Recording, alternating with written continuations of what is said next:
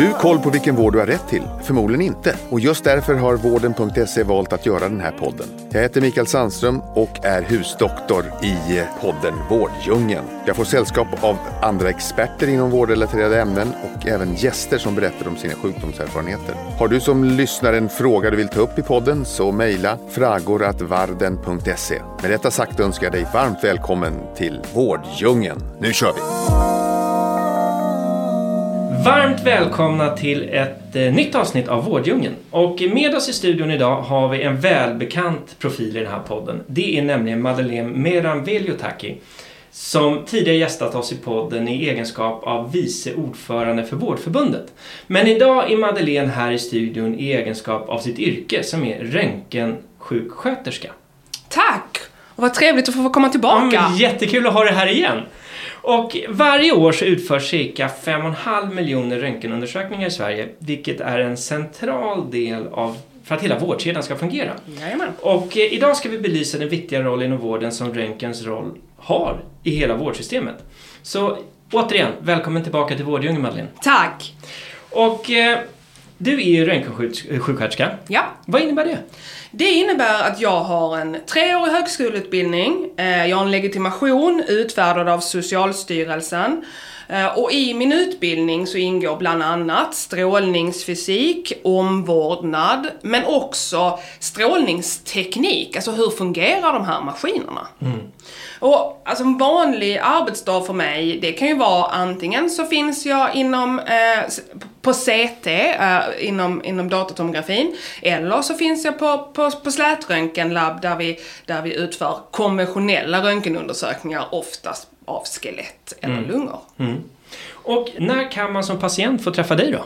I yrkes... eller i... Ja men det är jättemånga sammanhang som man Ja. träffar en, en röntgensjuksköterska. Allt från att du som fullt frisk kvinna över 40 eh, gör en, en mammografiundersökning till när du besöker akuten eh, för att du eh, antagligen har brutit någonting eller eh, mår dåligt av andra anledningar.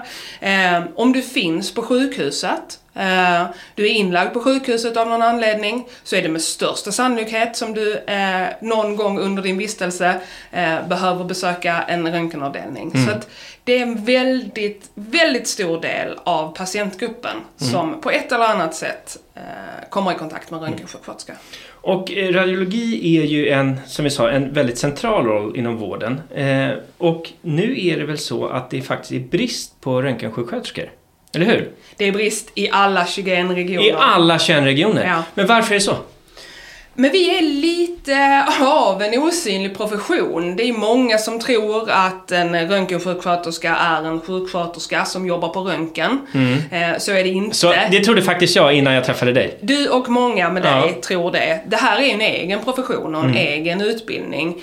Ehm, så att, att det finns är det ju långt ifrån många som vet. Eh, och, och vi behöver utbilda fler. Mm. Det är också så att vi har en hög medelålder, den högsta av våra professioner, så att vi har dessutom pensionsavgångar i antågande. Med massa kunskap och Med erfarenhet. en massa kunskap och erfarenhet. Så att vi måste liksom fylla på den här eh, gruppen. Och jag har ju läst mig till där att fr- från Vårdförbundets sida eh, så har ni faktiskt gått ut med en varning eh, till alla regionerna. För att det är många regioner som snabbutbildar olegitimerad personal. Ja. Stämmer det, eller hur? Ja. ja. Men kan du berätta, vad är det som händer där egentligen? Jo, men istället för att då ge rätt förutsättningar till medarbetare som vill utbilda sig till röntgensjuksköterskor så snabbutbildar arbetsgivarna nu då icke-legitimerade grupper för att utföra undersökningar. Och då får man ju lära sig steg 1, 2 och 3. Men du får ju inte den här kunskapen kring strålningsfysik, kring hur maskinen faktiskt fungerar. Vad gör jag om jag inte kan följa steg 1, 2 och 3? Vad händer då? Mitt, mitt yrke som röntgensjuksköterska är ju att anpassa undersökningen utifrån patientens behov och förutsättningar. För bildtagningen ska bli så bra det bara går till så låg strål, stråldos som möjligt. Och det här låter nästan som att det finns någon patientsäkerhetsaspekt i det hela också. Verkligen. Eh, för att det handlar ju om Just, just det här att minimera stråldosen är en, en, en, ess- en essentiell del av, av röntgensjuksköterskans uppdrag. För att vi vet ju att ju mer strålning du utsätts för, Mm. desto större risk är det att utveckla en cancer. Mm. Därför så ska vi inte utsätta någon för strålning i onödan. Nej. Det måste finnas en anledning. Men du, eh, nu har ni identifierat problemet här. Men hur, hur ser ni att det här ska kunna lösas då? Ja, men alltså det är samma sak här. Det finns ju många, eh, många olika lösningar. Det krävs många olika lösningar på det här. Eh, det krävs att, att, eh, vi, att arbetsgivaren värderar den Mm. kunskap, kompetens och det legitimationsansvar som, som rön- röntgensjuksköterskorna har.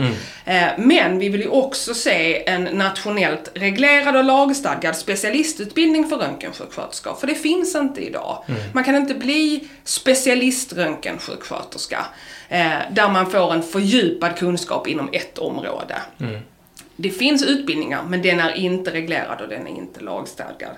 Vi ser ju det som ett sätt att liksom ta tillvara teknikens fulla potential och att kunna leverera en ännu bättre vård till patienterna. Och eh, nu, om vi pratar om dig då, och, och liksom, vad är det som driver dig i ditt yrke som röntgensjuksköterska?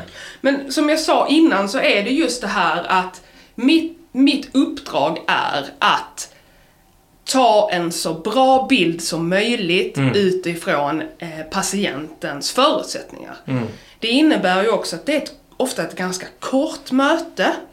Du kommer in till mig i ett rum där jag ger dig instruktioner och också ofta ber dig att ta av dig dina kläder. Mm. Det är alltså en, vi måste bygga en tillit och en trygghet på väldigt kort tid. Du måste också vara beredd att göra som jag säger. Och då måste jag också förklara för dig varför ska du göra det. Det här är ju liksom den, det, det som driver mig i, i mitt yrke, att kunna göra det här, att kunna ta så bra bilder så att du kan få den diagnosen som, som du behöver, som säger, för att kunna få den hjälpen.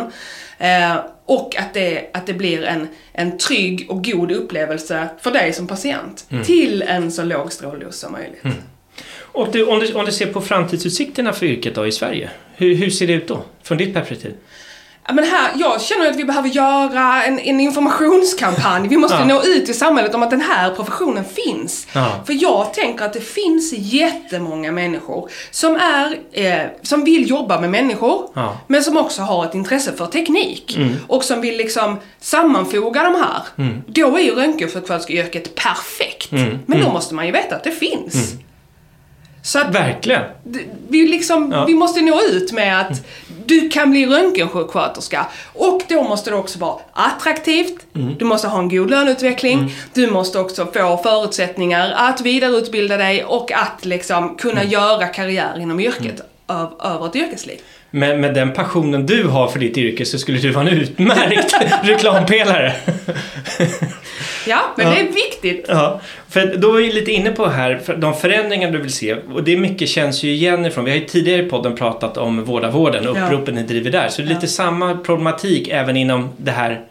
Precis. Det är det här yrket. Ja, men så är det ju. Alltså, pro- problematiken finns överallt inom hälso och sjukvården. Det är inte bara, eh, problem, problematiken finns inte bara hos barnmorskor eller hos sjuksköterskor, utan också hos eh, röntgensjuksköterskor och biomedicinska analytiker.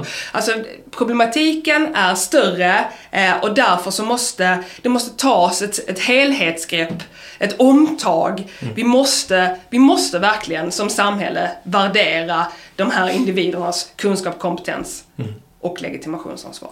Alltså det där blir en sån bra avrundning på det här ämnet. Bättre reklam för röntgensjuksköterska kan man knappt få, eller hur? Tack så mycket! Ja, och jättestort tack till dig Madeleine att du ville vara med här i Vårddjungeln igen. Och eh, jag är säker på att vi får anledning att bjuda tillbaka dig till podden igen. Och jag kommer Och ditt gärna- härliga engagemang. Ja. Och eh, till alla ni som lyssnar, stort tack för den här veckan och eh, glöm inte att följa oss på sociala medier. Vi hörs igen nästa vecka.